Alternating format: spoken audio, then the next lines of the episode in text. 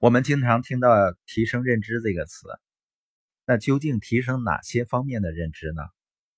比如说，你其中一个方面需要认知到的是，如果你现在打算去做一些事情来改变一下你的生活，或者说呢，你对你的生活有某些方面还不足够满意的话，那就说明你现在的生活是低于你的潜能的。就即使你现在是一个高效、非常成功的人，你也可以变得更好，你也可以提高你的能力，你还有更多从未开发的潜力。但是很多人认为自己能力是定型的，为什么呢？你应该听过或者读过大象是怎么被训练的，是吧？你发现一头重达四吨的大象，只用一根小绳就把它限制在一个地方了。为什么呢？是因为在他小的时候，他的腿呢被一个粗粗的链子捆住，拴在一棵树或者木桩上。当小象试图离开的时候，怎么也挣脱不了。然后他形成了一个认知：只要这个链子捆着自己的腿，自己是无论如何都挣脱不了的。所以长大了以后呢，即使一根小细绳。他也不会去弄断它，所以真正的限制不在于那根绳，而在于他认为人就像那些大象一样的。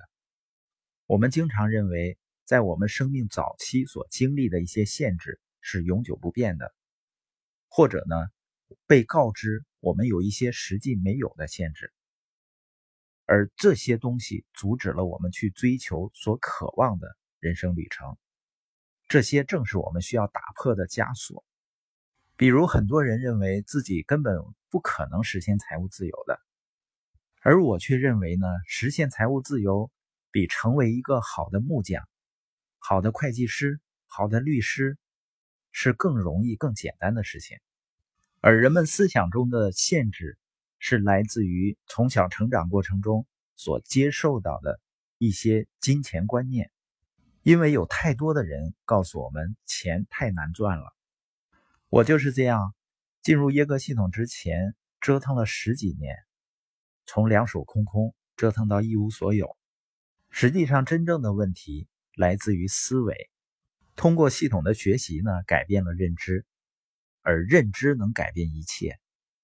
一旦我们认知到一些限制是人为的，我们就可以扔掉这些限制我们的帽子。